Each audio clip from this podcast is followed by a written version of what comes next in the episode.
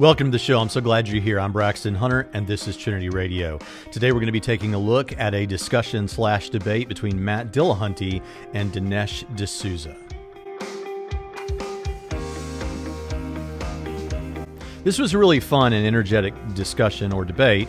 Uh, both of the presenters are very good public speakers. In fact, uh, Dinesh D'Souza, back in, say, 2008, 2009, became a somewhat of a popular apologist of sorts. I don't think we would put him in the same category as other um, apologists, but but he had several debates with Christopher Hitchens and um, Daniel Dennett and perhaps others, and they were very exciting, enjoyable to listen to. He isn't afraid to get a little bit snarky, just like Matt Dillahunty is not afraid to get a little bit snarky, and uh, seemed to have a relatively good ga- grasp on history and some of the history of philosophy, and that always made for a good discussion.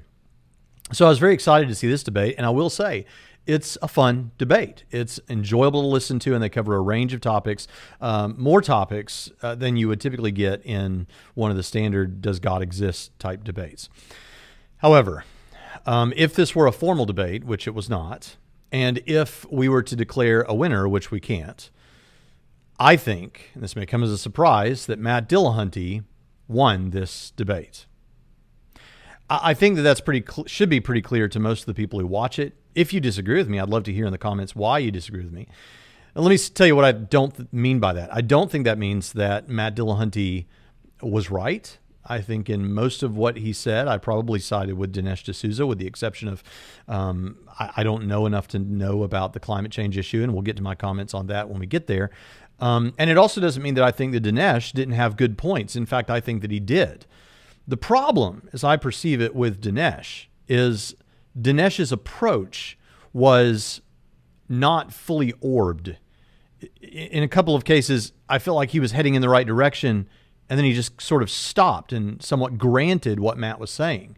And so uh, I think that's a problem. So the best way to go about this would be to jump right in and begin looking at the content and see what we get from it. But um, as we look at it, here is what I understand Dinesh's approach to be. And let's see if you agree with this or if you think it's borne out in the discussion. I've written this down. This is not his words, but it's my summary. I think that Dinesh is saying something like, It is not unreasonable to believe in what cannot be proven, because we do that with many things and must, partly because there is much at stake. It is not unreasonable to believe in what cannot be proven because we do uh, that with many things and must, we must do that, partly because there is so much at stake. So let's see if you think that is how this went. But as we begin, let's take a look at, now we can't look at the whole thing. This thing's like uh, two hours long. But what we are going to do is we're going to look at a few segments. Um, toward the end, they go off about some specifically political stuff that doesn't really interest me and universal health care and things like that things like that. But we're going to take a look here at uh, where they begin talking a little bit about an interesting subject the subject of abortion. The, the title of this event when it was being promoted and everything is god trump and the future of america. So uh, I, I, mean trump would probably like to switch the order of those. Yes. Uh, but nevertheless. I would like to remove one of them I but, thought, God, I know. Promptu? I no, remove one from the discussion. I, the other one, I, I don't need to remove because I don't have any reason to think he exists. But the discussion is good. Well, don't you make your life talking about him? I, I do spend a lot of time talking about him. It'd be like if I've spent my life talking about unicorns. It would be, except that you don't live in a world where the overwhelming majority of people believe in unicorns and are trying to legislate what other people can do based on what they think unicorns want. Such, what's an what? What is, since, since we're into it, this is how it goes. By the way, I think that's a fair point from Matt's perspective. If you don't think that God exists, uh, you might find it important to talk about the existence of God. Uh, I, I, know it's quite popular for Christians to say things like, um, like what Dinesh has just said, frankly, but um, people, he's right that people are not making major life decisions and voting unto our leaders and laws on the basis of what uh, their beliefs about a unicorn that may or may not exist.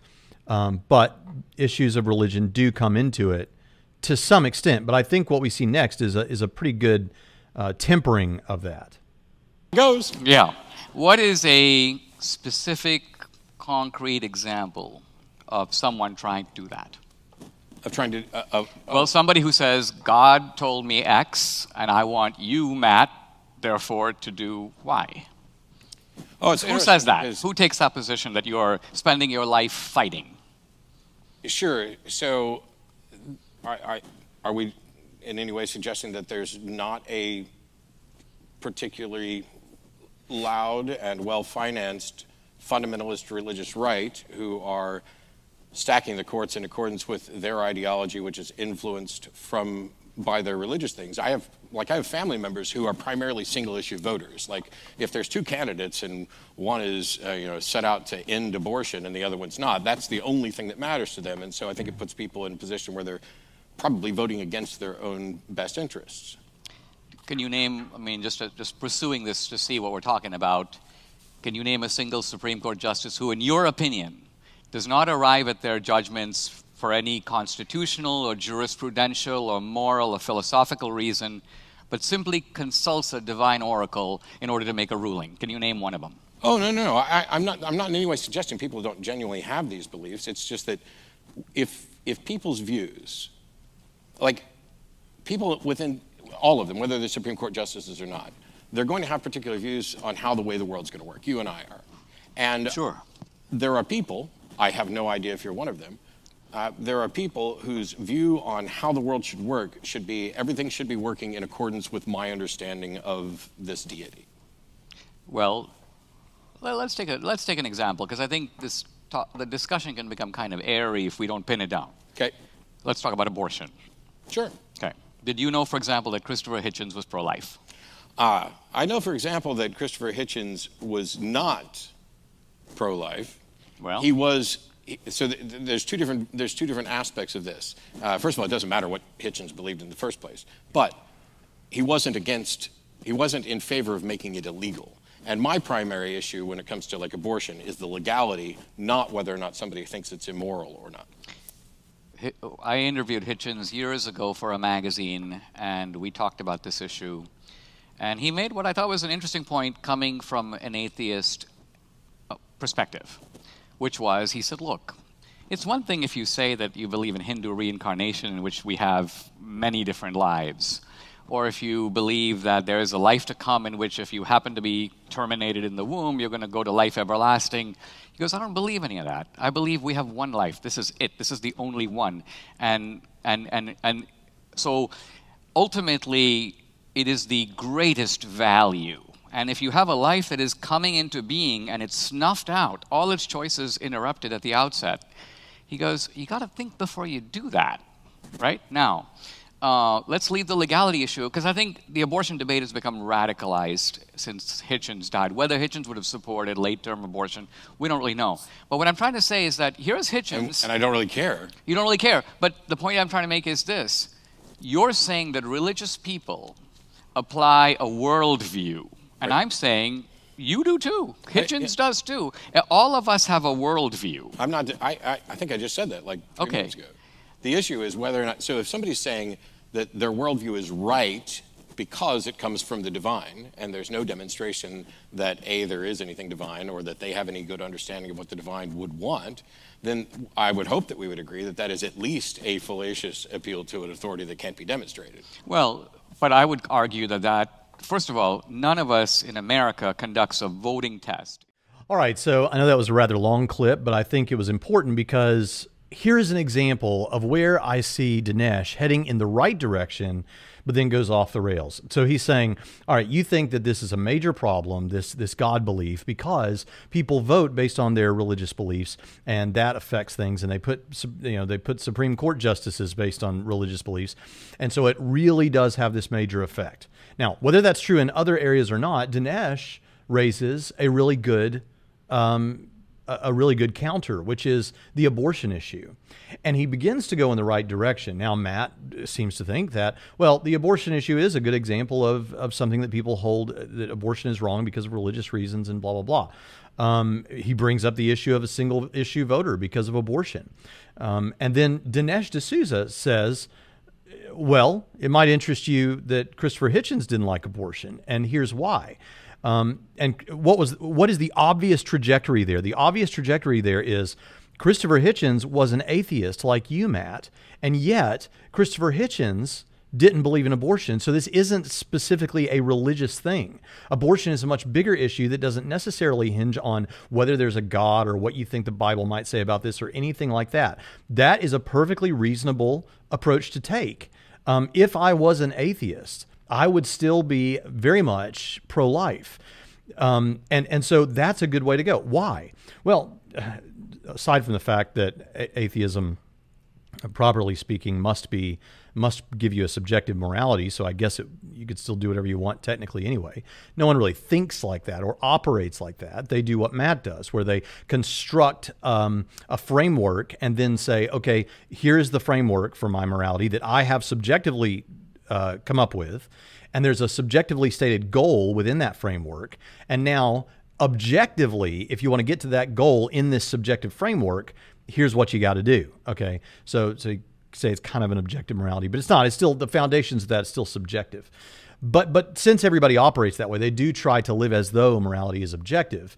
Um, and I probably would too if I was an atheist. What what I would what I would do is I'd still be pro-life because here's the here's the problem. When it comes to the issue of abortion, I'm not going to make this whole thing about abortion, but I am going to explain why this is the case and why it's not and shouldn't be specifically a religious issue, is be, and certainly shouldn't be a political issue. Is that um, abortion is uh, we're so there's no question that this is a human that this is human life.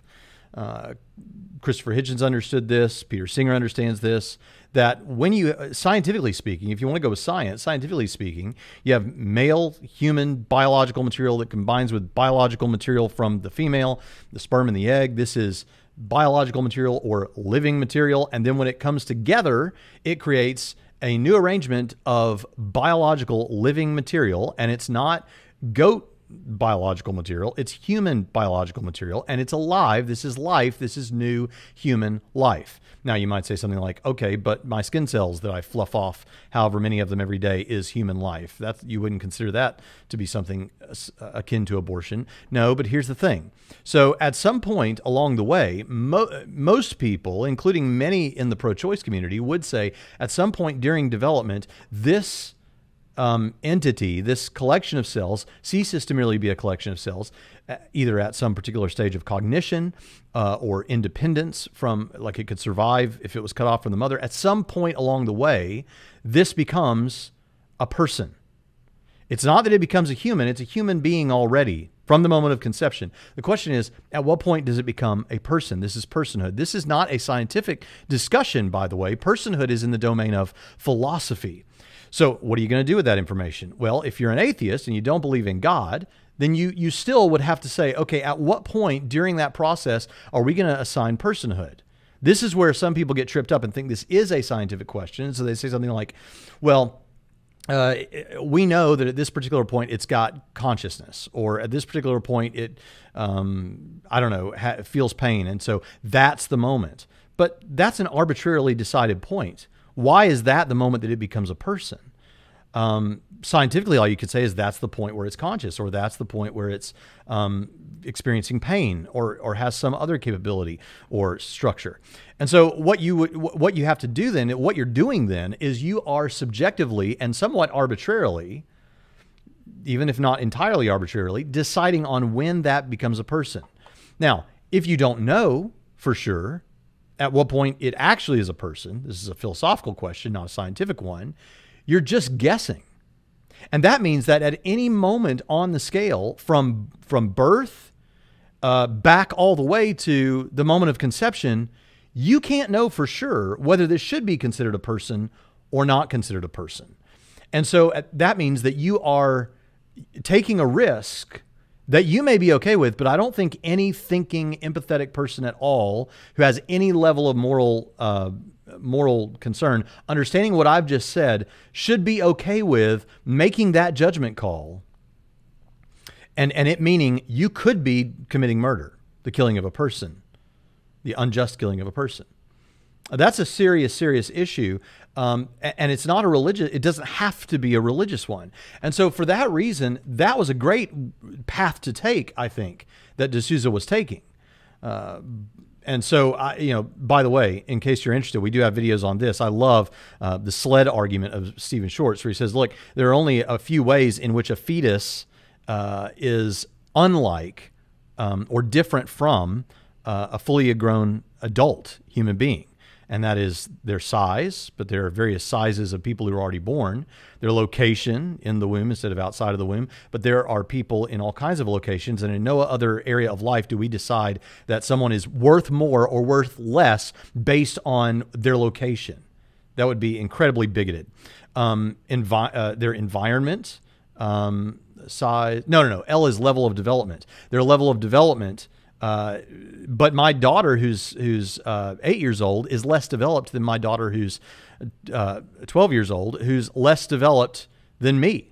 So uh, it would be bigoted to decide based on level of development whether a person is a person or not. Environment, there we go. Um, in the womb or out of the womb, we don't do that in any other area of life that based on your environment, you're worth more or worth less. What if we said that everyone in, in say, some third world country is worth less because they're in a different environment that is not as developed as ours? Um, that would be bigoted.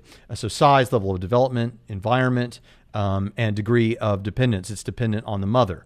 Uh, but there are all kinds of situations where people are dependent upon other people. We wouldn't say they're not persons or that it's okay to kill them. So this is a great way to, to approach this that doesn't have to be religious. Now, I think, again, without objective morality, it all crumbles still just the same. But nevertheless, the fact is, um, you can do this on a non religious paradigm as non religious people understand the parameters. Uh, so this was a great path to take, but it almost is like Dinesh grants I don't know if you forgot the point he was making or just got sidetracked because both of them get sidetracked at different points. It's that's the nature of a discussion versus a debate, and that's perfectly fine and understandable. I would probably have too. Nevertheless, it's almost left like D'Souza is granting what uh, Dillahunty is saying when I think he was making a really good point, off toward making a really good point. All right, next clip. This is a little bit further down the line, and they are talking about now the issue of, uh, let's see, God. So now they've come to God, and Matt Dillahunty's going to ask him, maybe you can do what others have not done and give me a good reason to believe that a God exists. Okay. on the God front, I'm, maybe you have something better than anybody else has come up. What is the what is the reasonable warrant for accepting that there's a God at all? Okay, let me try to answer that. Um, I start with the fact that here we are flung into the world with no clear understanding of A, where the universe came from, not the earth, but the universe, B, why we're here and what the purpose of our life is, and C, what, if anything, happens to us after we die. I would argue that so we are in a very peculiar position where human beings were flung into the world, and the three of the most important questions we could possibly ask, we have no answer to. Now, now, I'm going to agree on. with you. you. Do you agree or you not, not I, agree? I'm going to agree with you on two of the three. The middle one on purpose, I think, assumes there's a purpose that has, there's, there's been no demonstration there's a purpose to it. What, if any, purpose we have for sure. our life? Okay, so now we are in agreement that on the three cardinal questions, we are in a certain kind of blindness. We're in a certain kind of blind ignorance because we don't know, correct? So I, I don't. So if we start, at, you're saying we're flung into this universe without an understanding of the origin of the universe, the purpose of life, or what the, happens afterwards. Right, where the universe came from, yes. who, if anyone, or sure. what made it, if anyone. B, what the purpose of our life is, if any, and C, what, if anything, happens to us after we die. We are in violent agreement right now. Perfect. Now the second question arises what does science have to say about these three questions? Can science either now, and if it can't now, settle these matters in the future? Let's look at them one by one. Let's take them in reverse order. Sure. Can science decide the matter of whether or not there is life after death, yes or no? Uh, it, it depends. Depends on what? So science only deals with uh, the natural world. Correct. And so, if in fact there's a supernatural existence after this, then it may forever be beyond the purview of science. Correct. Or if there is another universe that operates according to different laws and we happen to move somehow into that universe, science would have nothing to say about it, correct? N- Not necessarily, because, eh, because if, it's a, if it's a natural, you know, like we have like hypotheses about a multiverse or whatever. Correct. I can't say what science will be able to test for in the future, or whether or not there, we are permanently confined to the cosmos that we experience. I can't say. I can't even rule out, I can't say that science could never say anything about the supernatural. All I can say is that as it stands right now, I'm unaware of any supernatural claim that has any evidence for it that science could evaluate to determine that it was true. Right. Let's put it a little differently because because we I don't want to debate the detail here. I just want to look at the macro picture. And what I'm basically saying is Shakespeare said, I think correctly, death is the undiscovered country. No one has been to the other side of the curtain and, and essentially reported, given us empirical evidence one way or the other, correct? We don't know what happens I after don't- death. So, True? so here's the thing, and I promise I'm not being difficult. This is just, just for clarity. Um, as a skeptic, my position is not, you know, like when the, the, the psychics who claim that they're speaking with the dead. Um, My position is not, they're wrong and that's bullshit. My position is, they cannot demonstrate that what they're actually doing is what they claim. And so I can't say, nobody's been to the other side and communicated back. I can just say there's no. Okay, now the problem with this, this is this.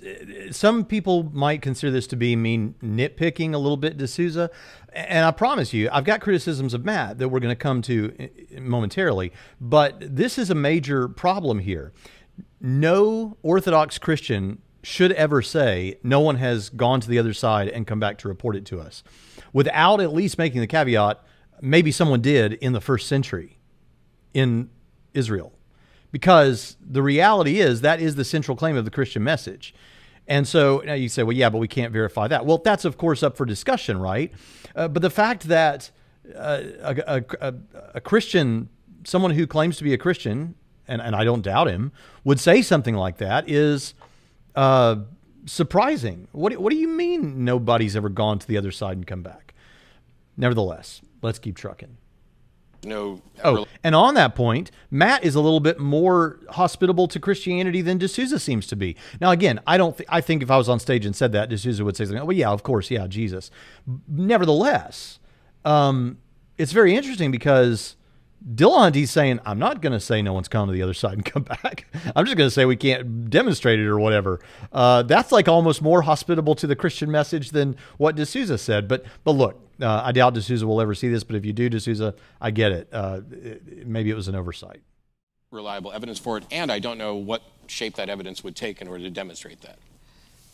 Okay, I want to come back to that because that you've now made to me a very striking claim, namely that we should, I think you're saying, disbelieve all claims for which there is not sufficient evidence. So Not, not just that we should take an agnostic position, but we should disbelieve them. That's two different things. Oh, so if you mean disbelieve, as in believe they are not true, that's the exact opposite of what I just said. Okay, What I said was we should believe things when there's evidence for it, and that is both the proposition that the supernatural is real and the proposition that the supernatural is not real. You can call, uh, so agnosticism isn't some middle ground between believing X and believing not X. There is no middle ground. You are either convinced of X or you are not convinced of X. And I'm I'm not convinced that the supernatural is real.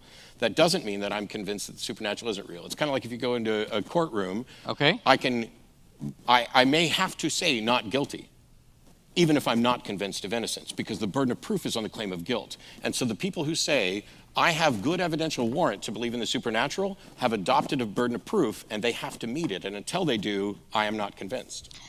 Okay, but let's we'll come. Let's be clear about what that burden of proof is, because I'm not saying I have definitive proof that God exists or these are His attributes. Here's what I'm saying. I'm saying I don't know if there is a God in the sense of no. I call myself a believer. Now, right away, we distinguish between a believer and a knower. Right? Sure, It's an important is a distinction. of belief. I believe there's a place called Papua New Guinea. Now, I, I realize this is a long clip, and we're almost done with this clip, but we are coming to the first of several analogies in this discussion. And in my opinion, analogies become a major problem. Now, this one is another example of where I think Dinesh is headed in the right direction. But then somehow, either because he got distracted or whatever, or just doesn't believe what I believe about these things, about the evidence, he kind of drops it.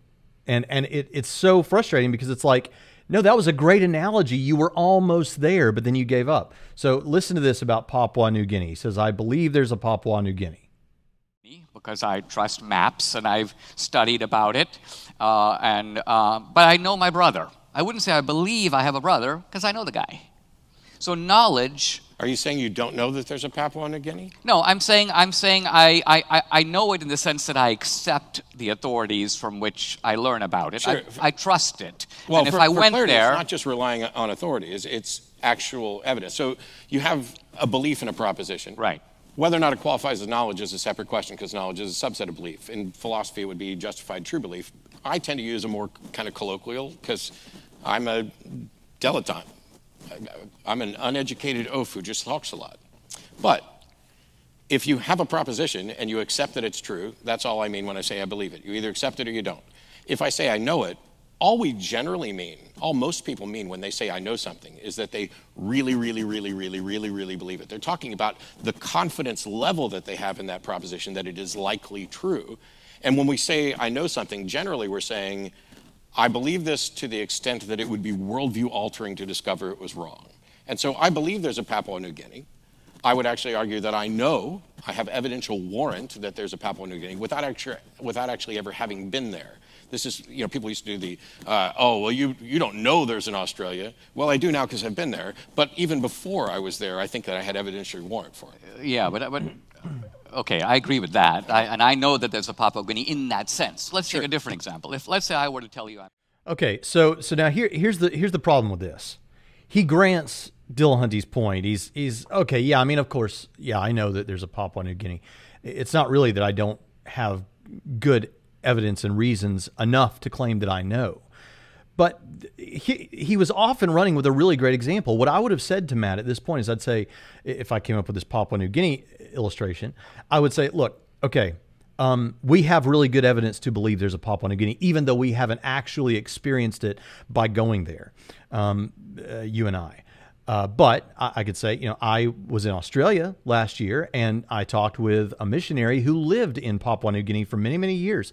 And she talked with me for about an hour about her experiences in Papua New Guinea. I have seen maps, I've seen where it is, I've seen uh, segments of videos and documentaries about it. I know a few facts culturally about Papua New Guinea. I've never heard any good reason to believe that all of that is a conspiracy or anything like that. I haven't even, it's not just I haven't heard a good reason, I haven't heard any reason to think that that's the case. And so there's, there's, there's all all kinds of good evidence that points me to believe that this place that I've never been to and never seen in person with my own eyes actually does exist. Now, what I'm saying is, I have really good evidence and reason to believe that Papua New Guinea exists, even though I've never seen it. And I have really good evidence and reason to believe that God exists, even though I've never seen God. So I have evidence for Papua New Guinea, even if it doesn't reach the level of Cartesian certainty and I have evidence for God that even if it doesn't reach level of Cartesian certainty, but it's a different type of evidence. But frankly, in some ways, the evidence for God is stronger than the evidence for Papua New Guinea. In some ways, the evidence for Papua New Guinea might seem stronger than the evidence for God. Well, let me give you an example. When it comes to Papua New Guinea, I do have maps. I have, you know, I have visual certainty when I have, you know, footage and things like that. Um, when it, and I don't have that for God. That's true. But what I do have with God is, first of all, I think it is the case that I have some level of actual personal experience with this. Uh, one of the, and could I be mistaken about that? I suppose I could, but that counts for something. For those who are believers who have that experience, it counts for a lot. But that's not all I'm going to say. Set that aside for a minute. And if you don't like it, then ignore that one for a moment.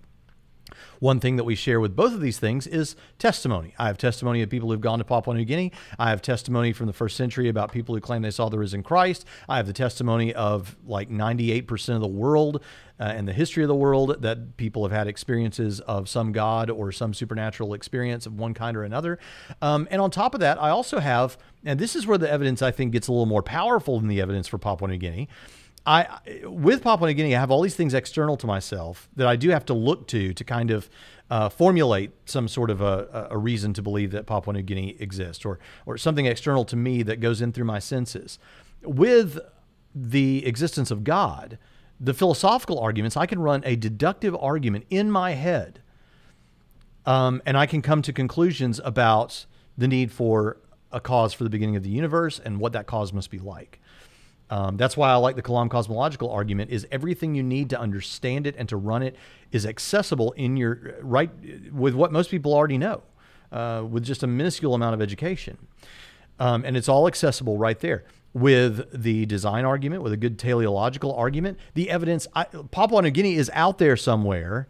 The evidence for design is not only all around me every time I open my eyes, but my eyes themselves, my physical body, the, the, the physical structures of myself are are a part of that design argument. And so it's it's immediately accessible. And to that extent, that's a better evidence for God than I have for Papua New Guinea. So you see, there are these kinds of things uh, that that are evidences for God and then there are evidences for Papua New Guinea. They're just different kinds of evidence. In neither case do they get to the level of Cartesian certainty. I mean, it is actually the could be the case, though I find it completely uncompelling. It could be the case that with Papua New Guinea there is some grand conspiracy and there isn't a Papua New Guinea. I don't believe that for a second. I'm quite sure that there's a Papua New Guinea, but is it theoretically possible? That is to say, um, could it be a conspiracy? I suppose uh, with the, with the situation about God, I it, that's not available to me because I can run these arguments from where I'm at and I have access to the evidence immediately all around me. And so, in some ways, the evidence for God is better than the evidence for Papua New Guinea. Um, in some ways, the evidence for Papua New Guinea might seem better than the evidence for God. But in either case, what we have here is evidence that just doesn't reach the level of Cartesian certainty. Now, on the other hand, it's just different kinds of evidence. That's all we're talking about. There's evidence in both cases, just different kinds of evidence. And what Dillahunty wants to do is to cull away evidence that doesn't fit certain things that he likes, as we as we saw in the uh, debate response to his debate with um, uh, Tyler Vela. What we saw there was I ran through every time or several times that he's talked about this and what he's talked about, at least in one case, is it needs to be repeatable and all these other kind of things that, that kind of match scientific examination, even if it's not science per se. This is why in my debate with him, I said, You're looking for a scientific demonstration or something kind of sciency.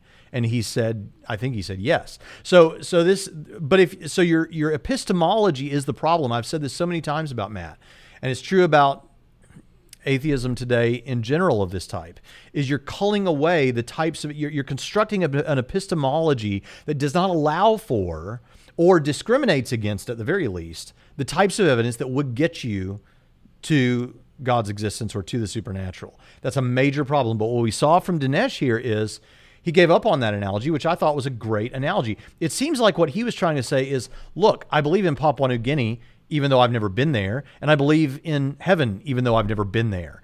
Um, fair enough. But what Matt I think was was pressing is, yeah, but it's not as though you don't have any good reason to believe in Papua New Guinea. And so Dinesh is, oh yeah, okay.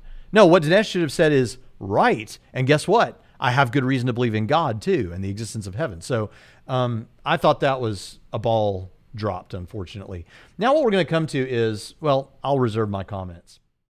Now, let me ask you this question What do you do about belief when you are in exactly this position?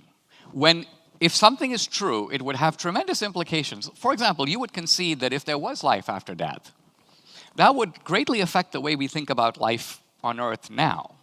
It, it, would. Depending on what that life looked like. And depending on whether or not anything in this life had any impact on that life. Correct. But, yeah. but, but right. yes. So, so let's just say if the religious narratives are correct, and there is some sort of cosmic justice in which, let's just say, the, the crimes that are the undiscovered crimes of this life have to be accounted for in a future life, we would probably have to start thinking about all the stuff that we get away with in private because even though we escape human accounting, there would be some sort of presumably divine accounting. So, in other words, all I'm trying to establish is that there's a relevance to these questions, even if we don't definitively know anything about them, anything about the answer. The answer matters which way we go. I would I agree the answer matters. It's just that the answer right now is I don't know and you can play the what if game for any one of them. What if there's nothing? What if it's the end? what if there's a being who's going to judge you based on whether or not you fell for things without sufficient evidence? What if that's the criteria? Okay, so what you seem to so what you seem to say is I think about something and if I really can't answer the question, right? I take the default position that that something doesn't exist until evidence shows up that's going to convince me it does. Of course. That's, That's your Okay, now we're going to follow this uh, further because it's uh, we're about to get to some more analogies. But what I want to say about this is Dinesh is again setting up a really good point, I think, and this one he follows through with.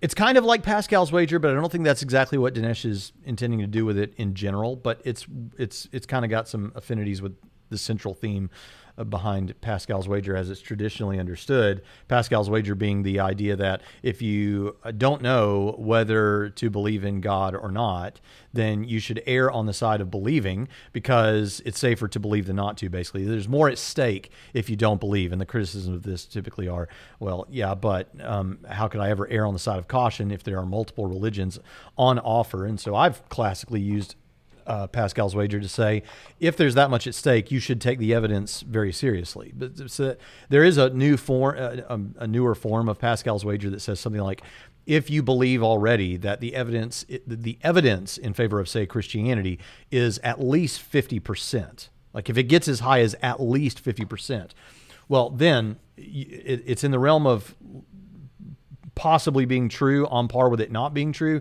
you should go ahead and err on the side of caution and accept it. Okay, but th- there are criticisms that come to that too. Namely, is that the sort of belief that God is looking for, the just in case sort of belief? But all that aside, that's not really the primary emphasis here. What Dinesh is saying is, look, you okay? We don't know for sure about um, the afterlife. We don't know for sure about a judgment. We got these religions saying there's a judgment and then there's this um, uh, hellish place that, that comes after and all that kind of thing. Some religions. And so it's worth you taking this uh, very, very seriously and making a decision instead of staying stuck in this space of I don't know because there is much at stake. Now, again, I summarized what I think that Dinesh D'Souza is saying throughout this whole thing as it is not unreasonable to believe in what cannot be proven because we do that with many things and must, partly because there is much at stake. I think that's a fair expression of what Dinesh is saying. Now, I want you to remember that because that is going to come up later. And while I think that is a fair consideration, I mean, think about it. Every one of you uh, who's watching this, atheist or not, is on a freight train headed for a brick wall. And it could happen today. It could happen 10 years from now. It could happen 30 years from now, depending on your age. But at some point, you are all going to die. We are all going to die. And so as a result, you need to take this, number one, very, very seriously. And many of you have. Because of what's at stake, it makes it all the more serious that we take it that way. And, and, and, and, Dinesh would say, and he's going to say here in a moment, since you already come to believe many things and you, you make decisions about the future based on things you don't know, and certainly don't know for sure, since you already do that with things where the stakes are much less, you definitely ought to do it with this. And at the very least, it's not unreasonable when people do it like this. Um, so that's we're setting up with that. Now we're going to come back to that because I suspect Matt is going to pull something very similar back on Dinesh, and I don't think either one of them noticed it.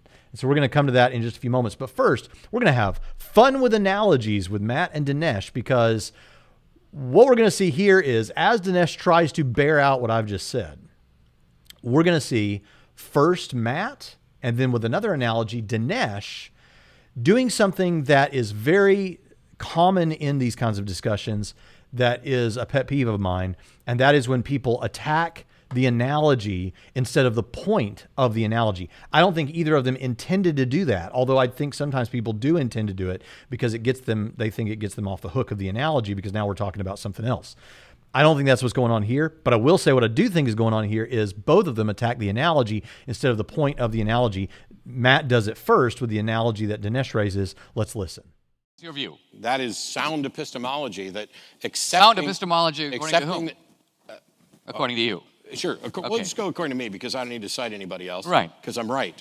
Because the, okay, hold on, hold on. Let, so let's let's let's see Because if you're right. Let's see if you're right. The alternative would be to, to say that I'm justified in believing something before there's sufficient evidence for it. But I would argue that you do that every day. Let me let's give me give you a cardinal example. But but that doesn't change the fact whether I should. You The should. I I know. might- I'm saying you do. We're all going to make mistakes. You, you do and you should.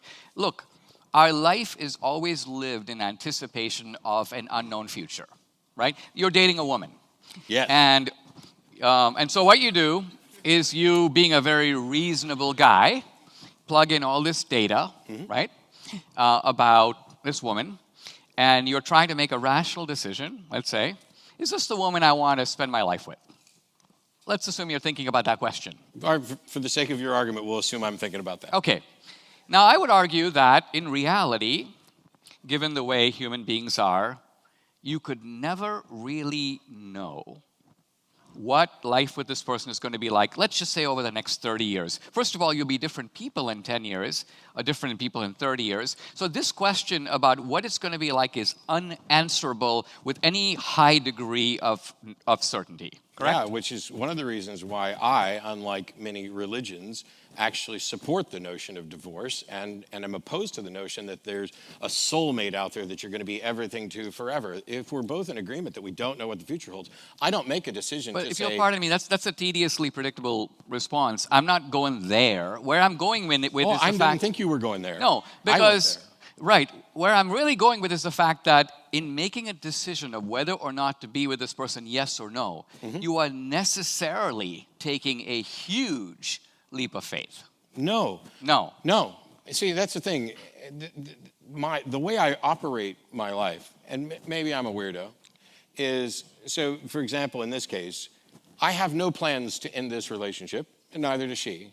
But we are both adults, and we, as and my, my one, there were two rules be honest, have fun. That's it. That's all. Be honest, enjoy life. And as long as we're both honest, we can reevaluate the nature of our relationship at any point. I am friends with every one of my exes, including my ex wife, who I just spoke to. We went into it with this optimism that perhaps we would spend the rest of our lives together, and with the realistic notion that it doesn't happen. Anybody who, th- the divorce rate's Okay, now notice he's going off about divorce, and Dinesh has said that's not. I'm not. I'm not going there. And Dillahunty says, "Yeah, but I'm going there," and then proceeds to go on about it some more, and says he knows that Dinesh wasn't going there.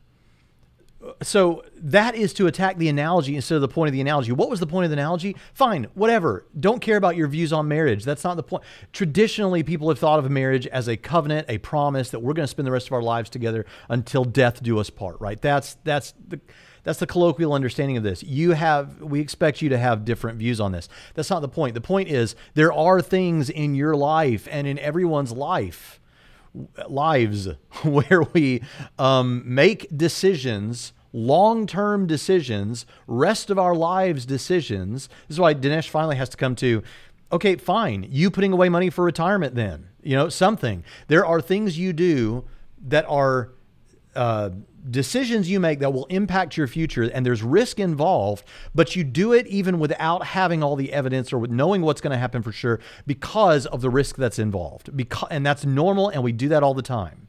And so when it comes to this issue of life after death and heaven and judgment and all these kind of things the risk is even higher than whatever else because it's as high as it could ever be.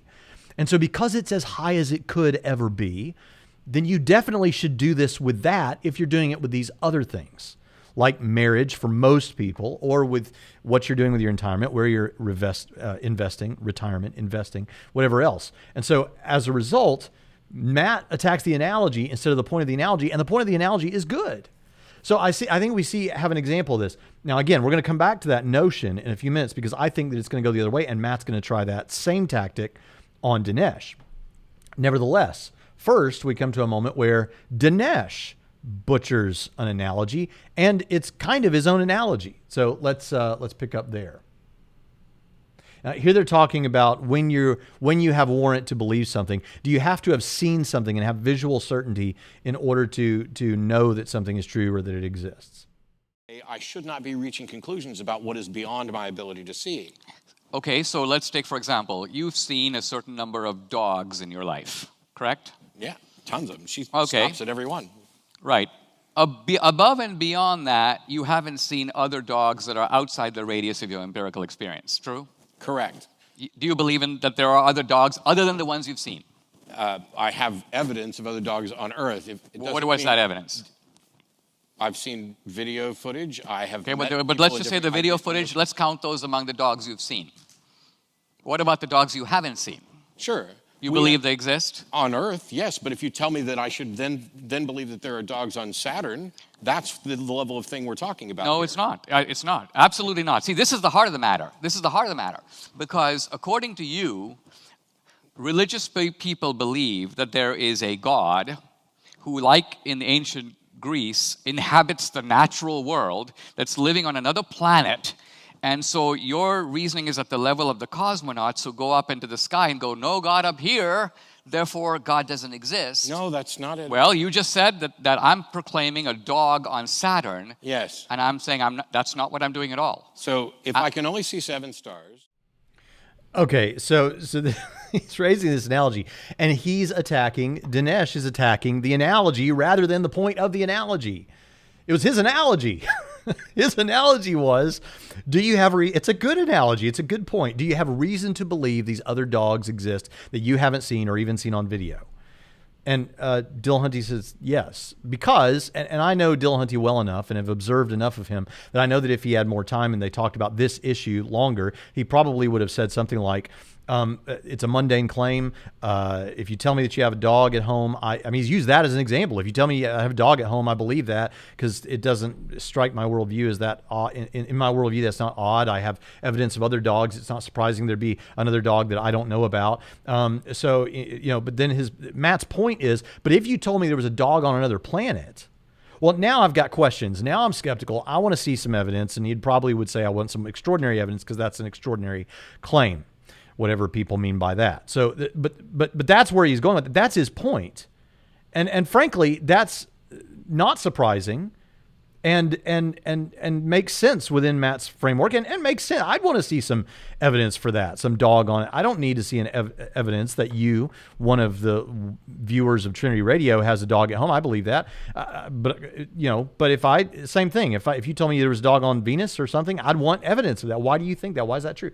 Dinesh says, "Oh, you're trying to say that we believe in a God that is in the cosmos and lives on some other planet or something and has a dog or something, something like that." No, that's not that's not the point. So you have both of them butchering the analogy. Uh, Dillahunty going off about marriage when that wasn't the point, and uh, D'Souza going off about dog or God is like Zeus when or whatever when that's not the point. Okay, so but now we're going to come to this point where they're talking about climate change, an issue I know very little about and am happy to admit. But something happens in this discussion that I think is very interesting. It, he never outright says it, but Dillahunty is quite convinced of the climate change issues in the way that it's popularly understood, right? Uh, the global warming. Uh, D'Souza is not. D'Souza is skeptical, and Dillahunty wants to wants to know why, right? Okay, so now now we're on the other side of the divide. Now D'Souza's the skeptic, and Dillahunty's not as skeptical, or at least he's convinced. Whether he was skeptical originally or not, I don't know. But he seems convinced of this. I think is a fair assumption from what the way he talks. Now let's hear what said what they say.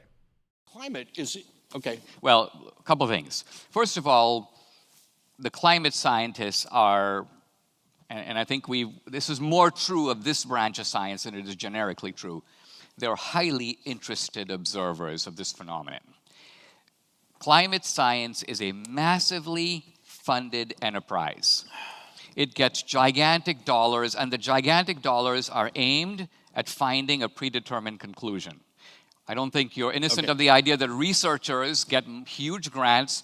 Take researchers who get huge grants from pharmaceutical companies. Take researchers who Except get, this is this is bull. this is bull. Yes, because now the the bulk of the world has at least let's let's assume that it's that the climate change stuff is BS. The bulk of the world has bought into it and is, are, are making efforts to change things, to change the way we live our lives, mostly so we can have a life.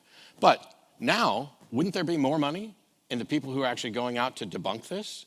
This is this is the sort of conspiracy level thinking Oh, that people no, no, raise how- about science all the time. Oh, the money is leading them towards this conclusion. There's money in anything that you can demonstrate to be true. This is why I don't buy into the big pharma conspiracy stuff of trying to keep us sick, et cetera. Okay. Because there's money in a cure, there's money in new diseases, there's money in this, there's money in that, there's money. There's If no, you where- could where's the money in debunking it? Let's say I have, an, I, I have charts right here and I show you the whole thing is BS. Who's going to pay me? All those people buying coastal properties that you think are hypocrites. Why would they pay me? Because now, if you can demonstrate that it's BS, now their property values go up even more because now. That just means they'll give the money to the, to the real estate agents and to the buyers, but how are they going to fund me? So now I want you to notice a couple of things. First, here, Matt, i- i- if we're skeptical of something with science, then it's a conspiracy theory. If if uh, if he's skeptical about something to do with religion or God or pretty much anything that, that he's skeptical about, it's skepticism.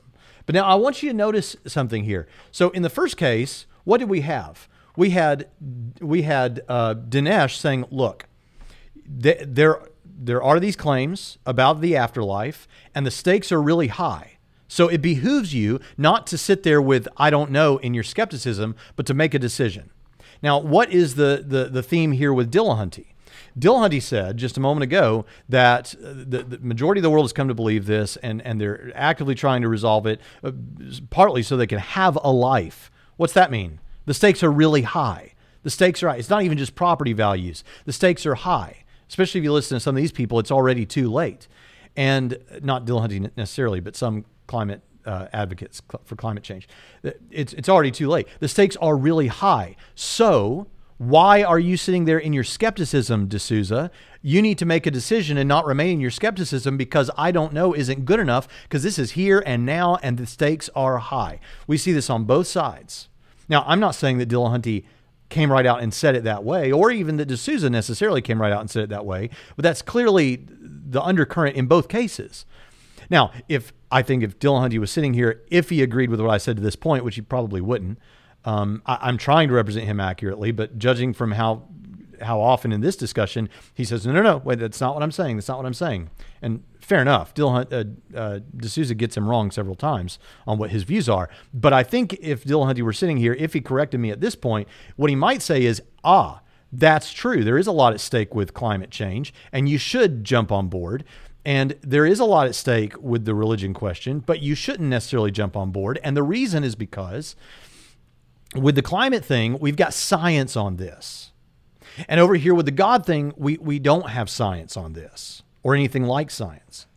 Now, again, what do we see? Now, the stakes are higher on the God thing than they are on the climate thing. But what, but what is the reason over here with the God thing that, that he won't accept it? It's because his epistemology is structured such that he cannot accept the sorts of things that would get into God over here with the philos- philosophical stuff. And by the way, there are plenty of uh, intelligent design advocates who would tell you there are a lot of inferences inferences from science that are over here. So let's not let's not play any games about well, I'm that those people just aren't interested in science. We've got plenty of scientifically interested advocates for theism over here on our side too. But um, but that's that's what's going on. And so over here, Dillahunty's saying, look, I, I, the evidence is conflicting. I don't know what to do. I'm going to sit here with I don't know. Over here, D'Souza's saying, look, there there's conflicting science on this too. We've got uh, earlier in the discussion, and I encourage you to go back and listen to it. D'Souza's saying, look, there's this woman who is the world's foremost authority on polar bears, and she's saying now there's more polar bears now than there ever has been before, and that goes against the narrative that we hear from climatologists. And you've got the advocates, the apostles for climate change, like the Obamas uh, buying oceanfront property in Martha's Vineyard and things like that. And that seems like th- that they know it's BS or whatever. So, so he's, I've got this conflicting evidence. I don't, I, you know, so, so I'm skeptical of this climate change business. And what we have is here a clashing of, of two seemingly very similar situations. And the, and the difference is an epistemological issue. You say, well, then that means that you're saying that D'Souza's wrong too. Well, we would have to look at the science on both sides of that thing because there it is a clash of science. But what if D'Souza is wrong? What if the climate change thing is a legitimate thing? I don't know much about that, but I'll tell you this much. As a Christian theist, I actually think that God gave us this cosmos and we should take care of the earth as much as we can.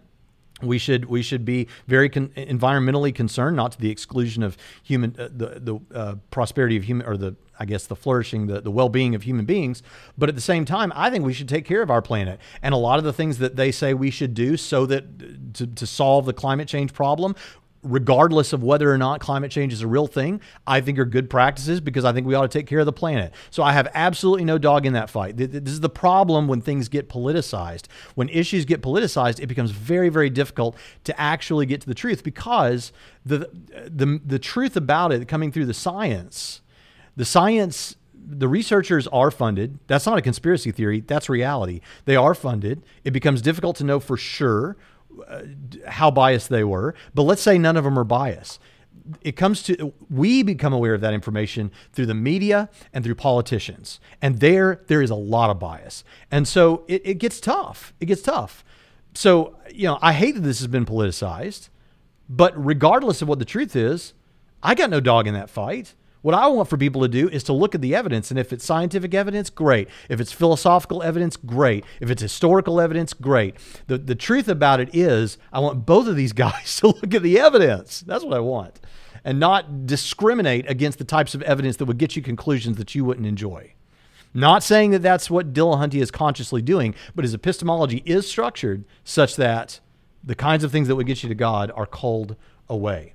All right, now, um, let's take a look uh, at now. D- D'Souza then tries two other approaches. He says, "All right, look, you're focusing on all this scientific data, and Dillahunty, yeah, science is the most reliable way to come to truth, whatever." And so, um, so D'Souza then is like, "All right, let me point you to some things that we all know are real." That can not be accessed scientifically, that are not the per, you know, uh, that are not in the purview of science. And he starts with morality. This is pretty interesting. But, but, but I, all, the only point I'm trying to make in a roundabout way is that as humans, we are inherently moral beings. Uh, morality is part of the equipment of being human, and in fact, it's, it's a necessary part. In our criminal law, for example, if somebody is considered not to know the difference between right and wrong, we don't even hold them accountable for their actions. Which is to say, we consider That's morality. Not true. That's not true? Yeah. If somebody, let's say, for example, some guy is so insane that he thinks he's Napoleon and he goes out and kills somebody else. We still hold them responsible for their actions. We just have graduated to a point where we are killing fewer people who are of diminished mental capacity, thankfully. Uh, but we are also committing people to institutions for their own benefits. But it's not like you just walk in and say, ah, blameless. Well, I, hold up it's not like we don't consider the, it's like uh, blameless. Here's the thing Dillahunty's right that we do still hold people accountable, um, even if they have uh, diminished mental capacities. He's right about that. However, the truth is that they are not praiseworthy or blameworthy. In fact, no one is on Dillahunty's scheme because Dillahunty is a determinist. And one thing that um, Rationality Rules and Cosmic Skeptic and several uh, atheist philosophers, I have them in my notes. I was going to bring them up in my debate with Dillahunty because we talked about free will. Dillahunty's a determinist. And on determinism, you can hold people accountable, but you cannot hold them praiseworthy or blameworthy. So this is where your morality begins to crumble apart. Dillahunty recognizes that uh, there, there's something to say about morality. He thinks he can construct a subjective morality that then can function somewhat objectively. But the fact is, this whole thing falls apart because you can't live as though that's true. And we've just heard from Dillahunty's own words; they're still they're still blameworthy. We still hold those people blameworthy. You can't hold them blameworthy. You can punish them. You can uh, send them to rehab. You can send them to therapy, but you can't hold them blameworthy. This is not a livable worldview. D'Souza tries purpose. I, I, I, couldn't agree more that we should understand ourselves. And I think that one of the biggest problems is that there are a number of assumptions that the biggest problem humans make is probably asking the wrong questions, like, what's the purpose of my life, as if it was externally imposed and extant as a real thing that you could discover, rather than I make my own meaning and purpose in life. But when we're talking about this moral being, I would presume. Wait, wait. I mean, you, you just made a, an absolutely ridiculous statement. So I, oh, I, good. I have to stop, pause a little bit here because I'm sort of that's fine. Grasping you make this. a ridiculous statement. Well, and according I'll be able to to you, do the same thing. Yeah. according to you, we don't have a life purpose. I mean, let's think about it. First of all, almost all of us are, in some sense, trying to discover what the purpose of our life is, right? And there are huge industries devoted to this. There are talk shows devoted to this. There's a oh, so the, the, it's a quest that just about all of us, probably most of us in the audience, are on. And you're declaring at the outset that it's a, it's it is a quest, according to you, that has no answer, or at least has no external answer? No, I, I, it is a quest that I don't see any reason to think that there is an externally imposed purpose. The fact that you might desire there to be a, a God, a divine, or a universe imposed purpose doesn't mean there is one. The fact that humans quest for things doesn't mean that the answer is there or doesn't mean that the answer they hope for is there. Of course not. So not, no one is saying that the, the wish to have a purpose is enough. No, I'm not even saying that the universe is somehow. What is our purpose? Well, I, I would say this that, that I think in life we are always asking this question. Um, um, By the way, to glorify God and enjoy Him forever. I, Dinesh, living the best life that I can live. In other words, is the life I'm living now somehow off track, inauthentic? Is there, when I, when I say something, is there, there's me saying it, but is there a better me that would have said something different? In other words, I agree. Okay, so, in other words, the, my quest to find not only the choices I make, but the choices I ought to make is completely valid. True? So th- there's a contextual thing. This is where we got with the, the, the labels and how we end up looking at this. Yeah. Um, I'm, my view is that my life has whatever meaning and purpose I give it. Okay. The notion that I should be looking for some externally imposed purpose is not only not only do I not have a good reason to think that there is such a purpose or that there would be or could be. And you're saying, but whatever answer you give to that question of what is, let's take, what is the purpose of Matt's life? And you're saying, whatever answer you give, is valid. Yes, because if in fact there is some God who has a purpose for my life, I don't care what his, he thinks my, the purpose of my life should be. My life is mine. Okay, let's, let's explore that. Let's just say that you were to come here and announce to this audience the purpose of my life, Matt, is to, and I realize this is a difficult example, I was going to say to count the hairs on my head.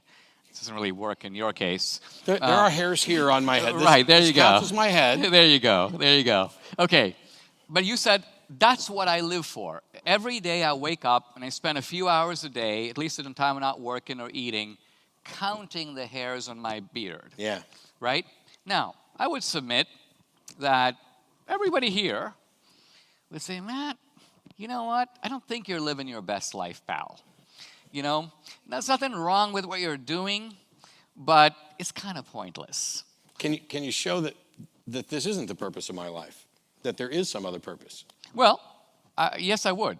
I mean, I, I think I, I, I, think I could make arguments to that effect. Okay. Let, us pursue the example even further, make it more ridiculous, so we can see how obvious it is. Let's just say, for example, and here I'm, I do not mean to be going into the trans territory, but I'm I'm going to go there a little bit. Let's say I were to say, I identify as a toad. Okay. Okay. And so what I do is I get up in the morning and I start jumping around like a toad. Um, and for a while, people go, hey, that guy's an eccentric, man. What the hell is he doing? And then I go, listen, it's not just up to me. I'm getting a little annoyed that there are all these haters out there who don't respect my identity as a toad. Disney won't cast me in toad races in their movies. I don't get, I, I'm denied rights under the Constitution uh, all these people look down on me and make jokes when I come, you know, jumping by. Okay? So, and my point is not that I've decided to become a toad. My point is I've always been a toad. I'm just a toad in a human body. Okay, now, and I seriously press this. You would come to me, I think, and say, Dinesh, you know, you are a member of Homo sapiens. You're not actually a toad this purpose of your life that you have ascribed to yourself is based on some deep psychological disorders. You have very poor self perception of who you are as a human being. And who you are as a human being is you're a son, you're a brother, you're a graduate of an Ivy League college and you uh, make movies, you know, go do those things and find a better, a higher purpose in life than jumping around in a dirty pond. You think that's what I would come to you and say? I hope so. Unless you. Uh, I hope so. You may. Uh, no. You, you might come back. you might come join me. Because first of all, I'm not a busybody who worries about what other people do and how they feel and what their views well, are. That's not, it's not. But also. Uh, but that, that's not. Okay, this is Matt's chance to to sermonize about trans issues, which got no interest in going there. But but as it relates to purpose, I, I want you to notice that um, D'Souza is making a very valid point here. This is this is his moment. This is a great analogy that actually makes a really good point.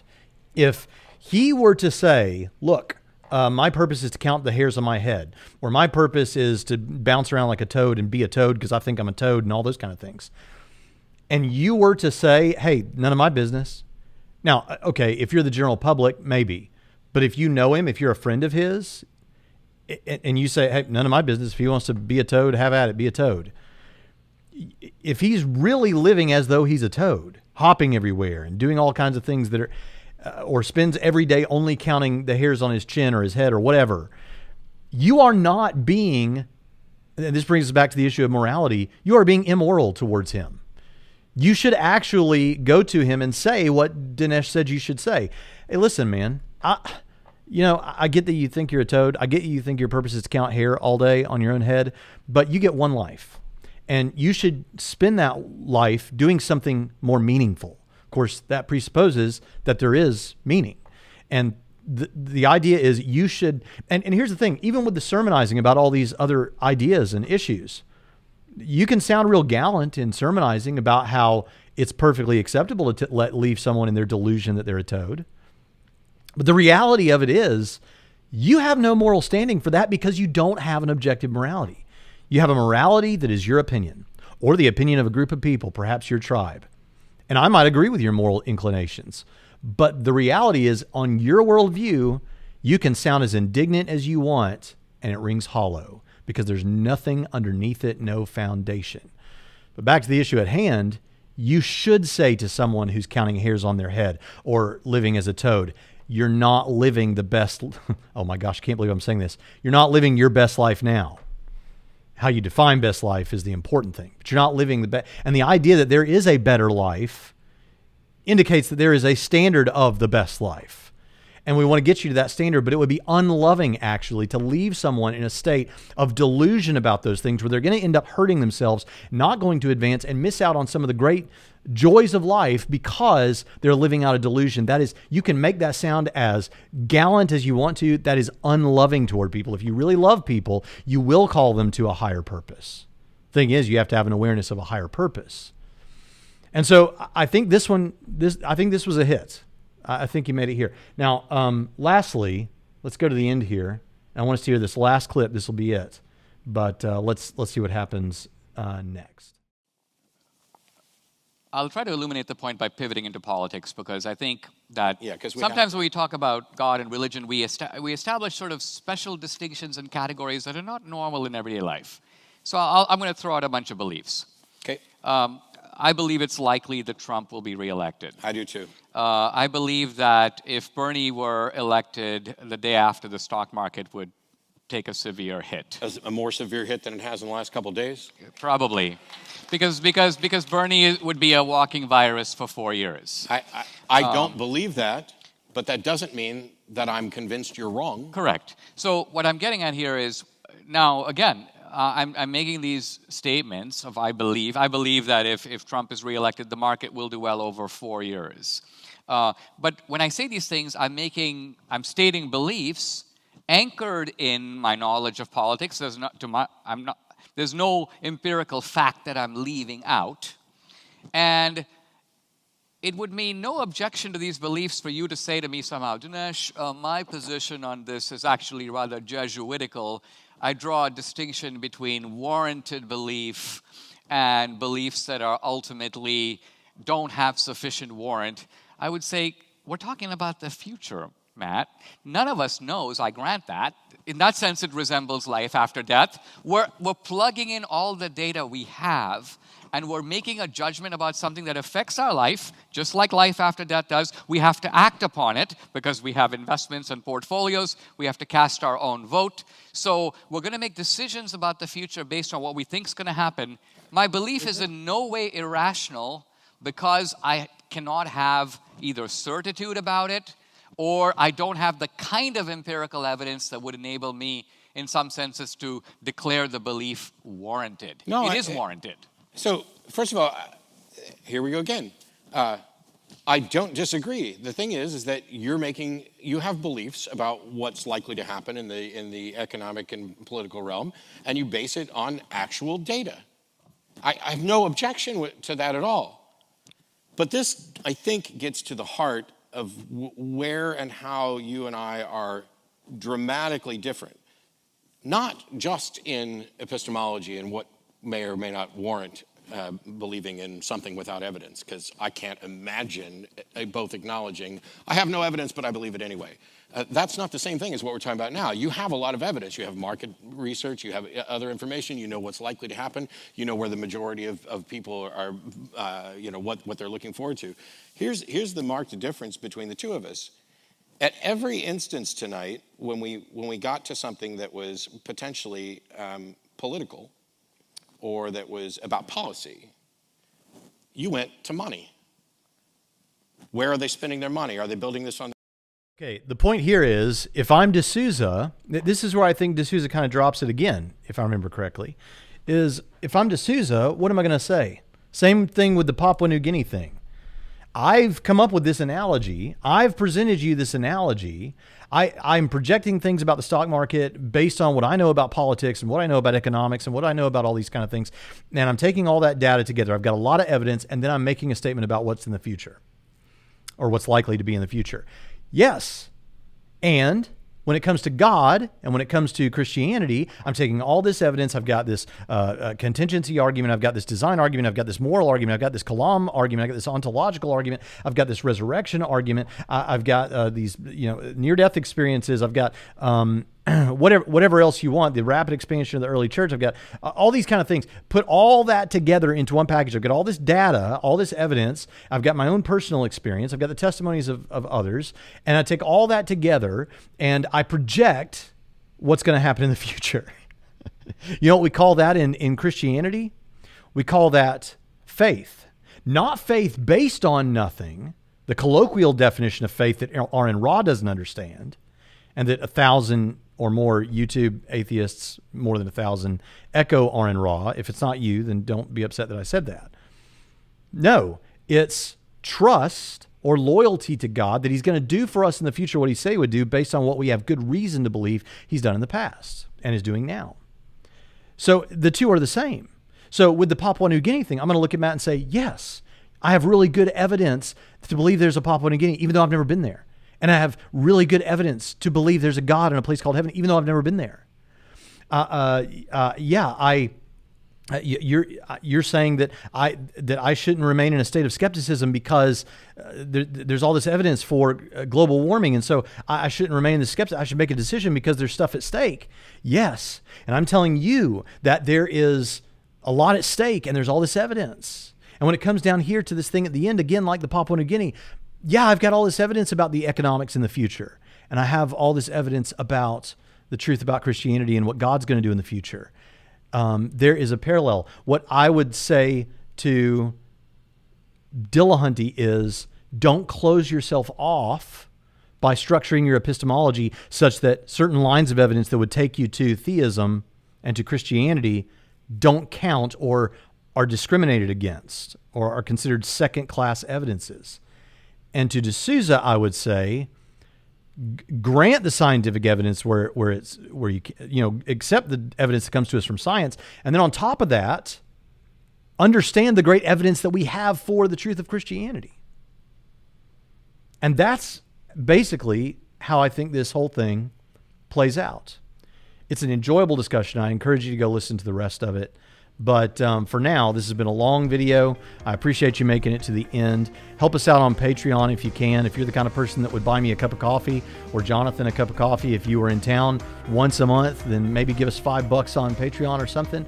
Um, but if you don't, we'll love you and we'll keep producing video content just the same. Glad you're here, and we'll see you next time on Trinity Radio.